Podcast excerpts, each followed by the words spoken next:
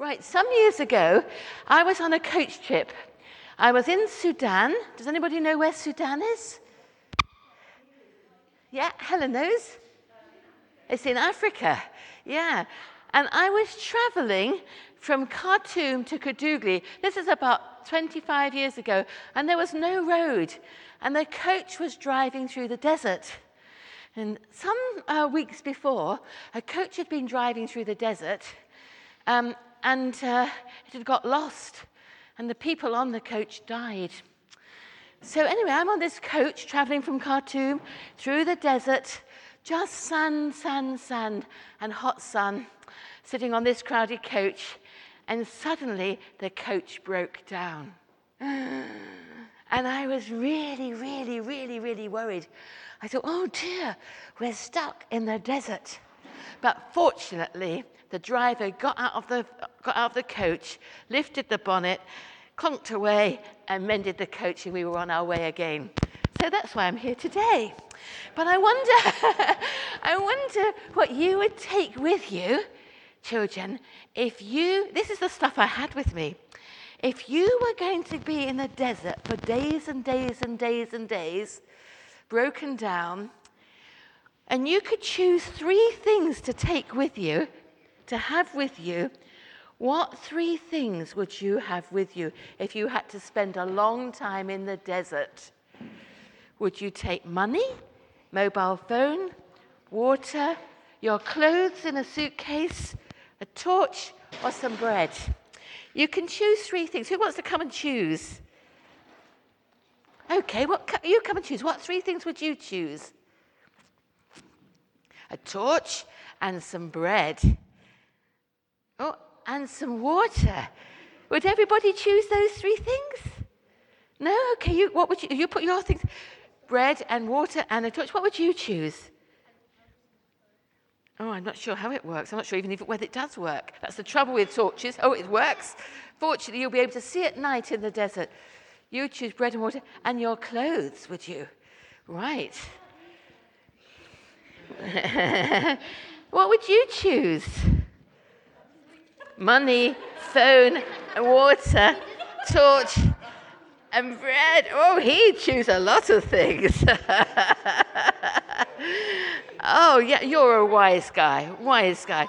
Why, why, why would you choose? Um, why would you choose? Um, who chose a torch? Who? Why would you choose money? Oh, I've not got a pocket. why would you choose money? I wonder for shopping. Who knows whether you can shop in the desert?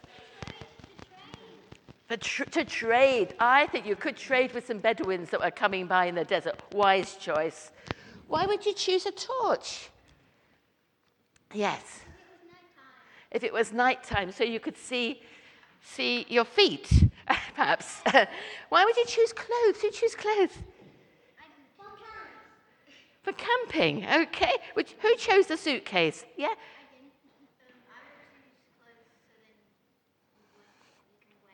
You can wear clothes, right. And who would choose a phone? Who would choose a phone? Yes, why would you choose a phone? To keep ringing, to keep in contact with people. And water. But you know what you all chose? You all chose bread and water. Why did you choose bread and water? Yes. If you don't eat, yeah, you could die. If you don't have water for about how long? For about three days? I think you die. And if you don't have food, you can last for about 21 days.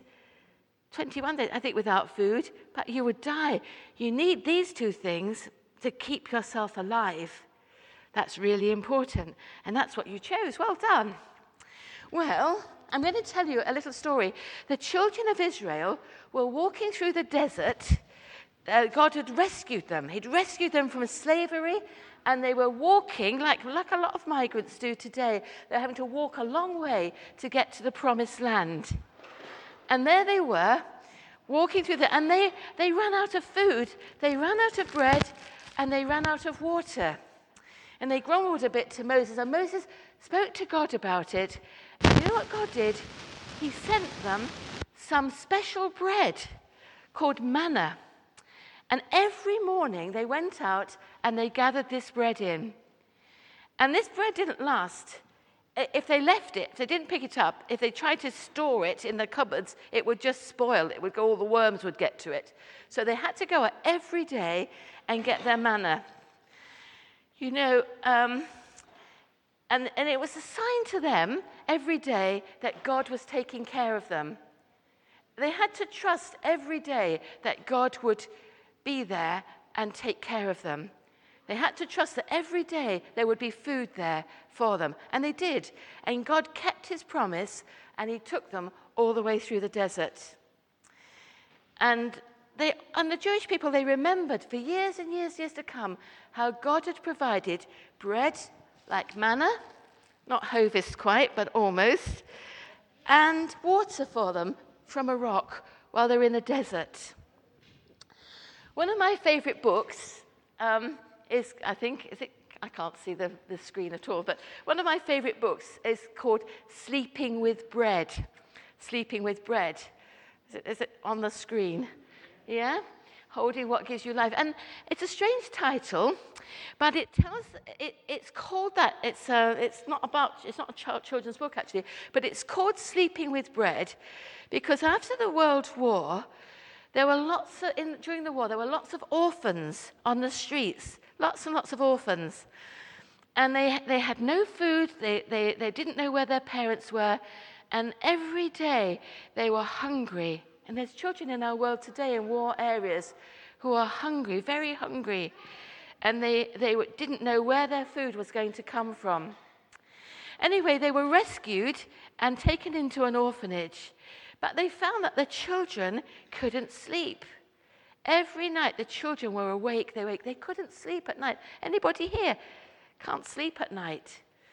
Well, um, the psychiatrist or psychologist there, um, he said that the reason that they can't sleep is because they're worrying.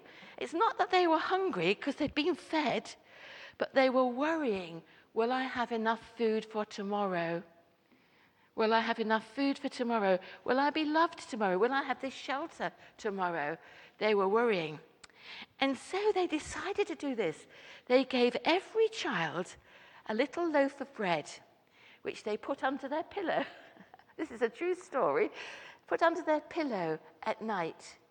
And the, pillow, and the bread was like a promise tomorrow you won't be hungry. Tomorrow you'll have this shelter. And, uh, it, and they called the book Sleeping with Bread. Holding on to what gives you life. Holding on to what gives you life. They needed to know that they were safe and secure. Well, many people, you know, um, uh, hold on to the wrong things. They think things give them life. Now, last week I played Monopoly with my grandson. Does anybody know what the aim of Monopoly is? You older ones, what's the aim of Monopoly? To win. And how do you win? How do you win? Yeah. You, you do what? Yeah. You get all the money, you get all the property and all the money. That's how you win. And has everybody, anybody played Game of Life? Game of Life? I think that's still around. I think it's come out again actually, where you go, you go all through life, you try to get a job, you try to get married, you try to get children, you, I think you get a little pram, don't you? And you try to get, and eventually you retire. And the point of the game is not to be the first one round the board. The point of the game is to get rich. It's get rich, yeah, get rich. And, some, and sometimes I think that's what we're teaching our children that the point of life is to get rich, have children, and um, um, have a nice house or whatever. But that's not, that's not what gives us life. That's not what gives us life. And Jesus knows that, and Jesus came to try to tell people what gives them life, what they need to hold on to to give them life. We're going to watch the story from the Bible now about Jesus. Listen carefully about what gives you life. The crowds earnestly looked for Jesus and finally found him on the other side of the Sea of Capernaum. Just the day before, Jesus had miraculously fed all of them with only a couple loaves of bread and some fish, and while it had satisfied them at the time, they returned to him hungry. But this is why they sought Jesus so desperately, not for who he was, but because he had amazed them at what he had done. The miracle reminded them of the days of Moses, when the nation of Israel was nourished daily with bread from heaven. Perhaps Jesus, like Moses, could usher in a new age for their people. Jesus spoke to the crowd. You worked so hard to find me, but only so you could ask me for bread that satisfies a short while. Why aren't you looking for the bread that will satisfy you forever? bread that satisfies forever? Many in the crowd began to wonder how they could get this miraculous bread from God. They asked Jesus, What works of God must we do in order to get this bread? Jesus replied, I am sent from God. Believe in me. But the crowd searched for a sign and questioned Jesus. Yes, you multiplied bread and fed thousands but Moses brought down bread from heaven and fed millions. What great work will you do that will demonstrate that you are greater than Moses?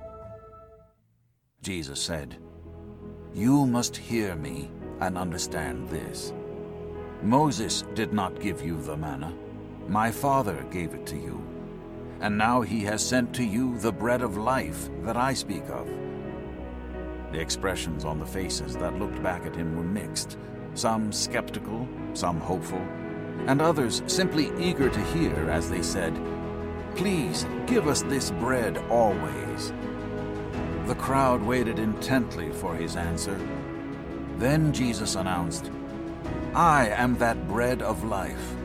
Whoever comes to me shall not hunger, and whoever believes in me will never thirst again.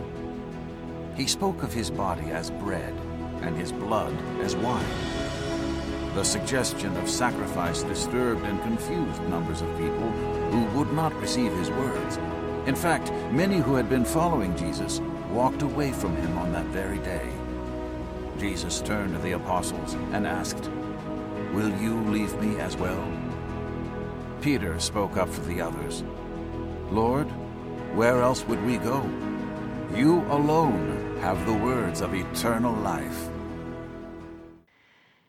So, did anybody hear anything about life, where life is to be found? Or even bread? Hmm, let's think about that. The crowd came to, came to see Jesus. They were hungry. They, they wanted change, really. And they, they, they didn't so much want something to eat, but they'd seen the miracle the day, the day before of Jesus feeding 5,000. And they came to Jesus wanting more miracles and more signs. They wanted to see something happen. And Jesus tries to tell them, you know, don't just look at being fed yesterday. Look deeper at what I'm trying to say. That's what he's trying to say to them. I want to give you something more. He said, I want to give you not food that just is here today and gone tomorrow. I want to give you food that really satisfies you. I want to give you food that leads to eternal life. And Jesus, and they say, Well, you know, wouldn't anybody like that food? Would you like food that gives you eternal life? Who would like food that gives them eternal life? Well, I would. And you know, and they and they what they said? They said, Where do we get it? Where do we get it? Anybody else thinking, where do we get it? Anybody know the answer? Well, Jesus said, do you know what Jesus said? Jesus said, Believe in me. That was his answer to them. I'm the bread come down from heaven. Believe in me. But the people said, Well, you know, we want a bit more proof. We want to see something. We want to see a miracle. And Jesus said that, like, Moses did, in, like Moses in the wilderness with the manna. And Jesus said, God sent that manna, God sent that food, and God sends me the bread from heaven. I have come. Then he makes a stack, he says something really staggering. He says, I am the bread of life. The one who comes to me will never go hungry, and the one who believes in me will never thirst. Well, I wonder what that means. Does it mean you never want your mum to cook again? No. No, it doesn't mean that. Does it mean you never want to get a drink of water again? No. no. So, what is Jesus talking about? Well, first of all, when he says that, the crowd would have been staggered because for the crowd, when Jesus said, I am the bread of life, as Colin told us a bit, few weeks ago, I am was the name that was, that was God's given to God in the Old Testament. When people said, Who are you, Lord? He said, Say that I am has sent you. I am the name of God. So Jesus is saying something staggering. I am the bread of life. More staggering as well, also, in Jewish wisdom literature, actually, uh, it taught that if you, if you love the Lord and keep the law, um, wisdom will give you the bread of understanding. But it goes on to say that you will hunger for more and thirst for more. And Jesus is saying, actually, the bread I give you, you will never hunger again, you will never thirst again. Because he's saying, I am the bread of life. Jesus is life. Jesus is the bread that we all need. When we were distant from God, Jesus came to bring us back to God. Someone has said, with all of us, every one of us, has got a God shaped hole inside that only God can fill. And Jesus came to bring us back to God. Jesus was born in Bethlehem, the house of bread, and he comes to give himself to save us the bread of life. Holding on what to, uh, to what gives us life is not about visiting a snack bar, like coming to Jesus occasionally. It's actually holding on to Jesus and allowing Jesus to dwell in us. He wants to come and live in us, to be in us. It's the very person of Jesus that gives us life. We don't just need physical food, we have lots of other hungers and longings. I wonder what your longings are today. Just think about them. Um, over the last couple of weeks, I've felt quite lonely. I don't know why, but all my children around me and everything else. But I felt a sort of loneliness. And perhaps it's because I, um, I don't know. I don't know why it is. And, um, and, and Jesus comes that, we, that I shouldn't be lonely, that I should know his presence and his friendship and his peace inside. Some of you might be feeling lack of security or anxious about health. Some of you might be worried about dying or death. You know, when I was a child, I used to wake up in the night worried about dying when I was 11 or 12.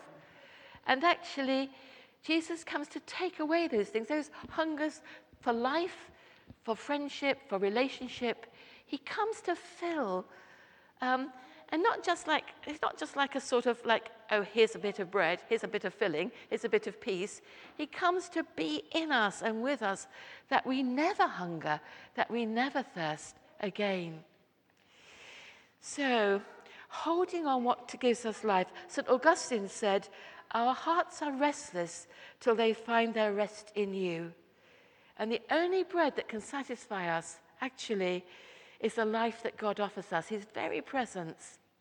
Now, children, because I thought you might just have switched off a little bit just then, I have, I have put just four, four bread rolls in this church with a promise from Jesus in them. Four. There's only four. I wonder if you can find one, and if you can find one, whether you can take the promise out and tell us what it says.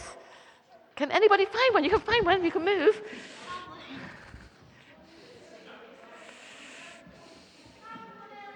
Have we got four? If you've got one, come out the front.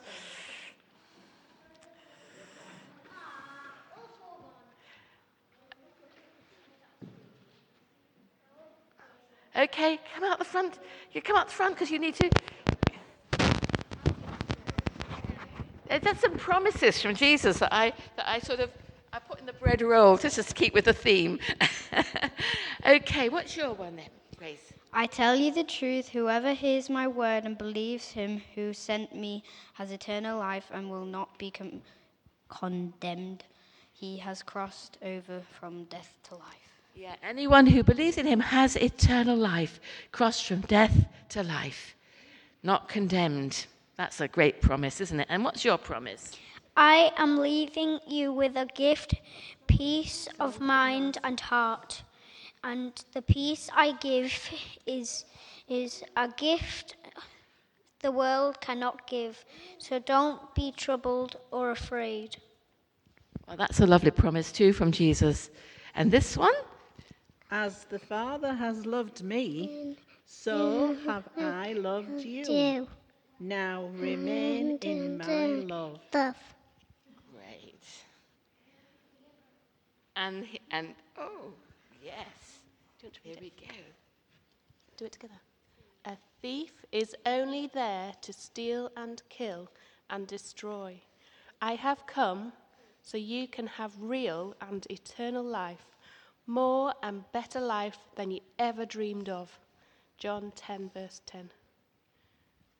Wow, aren't those wonderful promises? But you know, you can be, you can be, you can sit down now. If, they- if your children are gluten free, you need to take that away from them, I think. if they're not gluten free, ask your mummies. You have to ask your mummies whether you can eat it, okay? uh, you might want to share it because bread's always for sharing, isn't it? Um, you know, you can be like a child looking in at a bakery window. You know, when you go to the baker's, you can smell the lovely bread, you can see the lovely bread. But actually, unless you actually go in and receive the lovely bread and eat the lovely bread, you'll never know how lovely it is. And it's really the same with Jesus. He, he says if you want to receive, if you want to have eternal life, you're just simply to come to him and believe. Come taste, come see. We have a communion hymn that we sing in church, and I'm just going to read the words. It says this Behold the Lamb who bears our sins away, slain for us. And we remember the promise made for all who come in faith find forgiveness at the cross. So we share in the bread of life and we drink of his sacrifice as a sign of our bonds of peace around the table of the King. In one way that we receive Jesus, isn't it, in our hearts is when we come to communion, we break bread together. But let's, this morning, let's um, just pause and just receive again Jesus. He says, I am the bread of life. Whoever comes to me will never be hungry. Who believes in me will never thirst. And let's ask him this morning just to feed us, to come to us, and to be with us. Lord Jesus, we thank you that you are indeed the bread of life, the one who satisfies all of our hungers. We pray that you will come to us this morning, come to us and feed us, come to us and dwell with us. Lord, we come to you, we trust you, we hold on to your promise that you give to us eternal life. Amen.